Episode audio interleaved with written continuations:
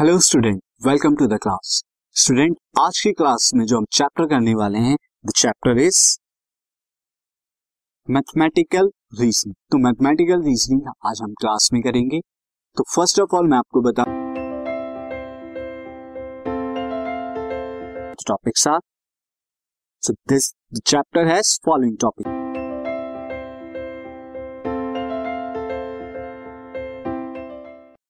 hello student welcome to the class student आज की class में जो हम चैप्टर करने वाले हैं the chapter is mathematics statement का निगेशन क्या होता है, वो हम देखेंगे. एंड अगेन कंपाउंड स्टेटमेंट्स क्या होते हैं, यानी जब दो स्टेटमेंट या दो से ज़्यादा स्टेटमेंट को कंबाइन करते हैं तो कंपाउंड स्टेटमेंट बनता है. वो क्या होगा, वो हम देखेंगे डिटेल में.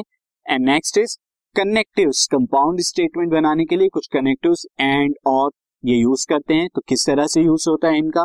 ये हम देखेंगे।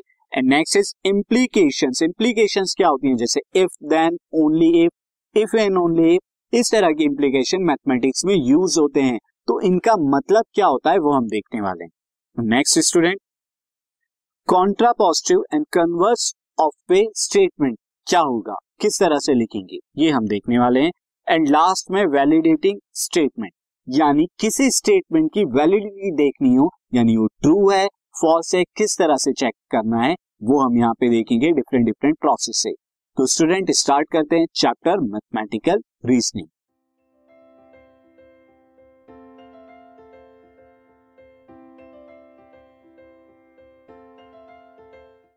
this podcast is brought you by Hubhopper Shiksha Abhiyan अगर आपको ये पॉडकास्ट पसंद आया तो प्लीज़ लाइक शेयर और सब्सक्राइब करें और वीडियो क्लासेस के लिए शिक्षा अभियान के यूट्यूब चैनल पर जाएँ।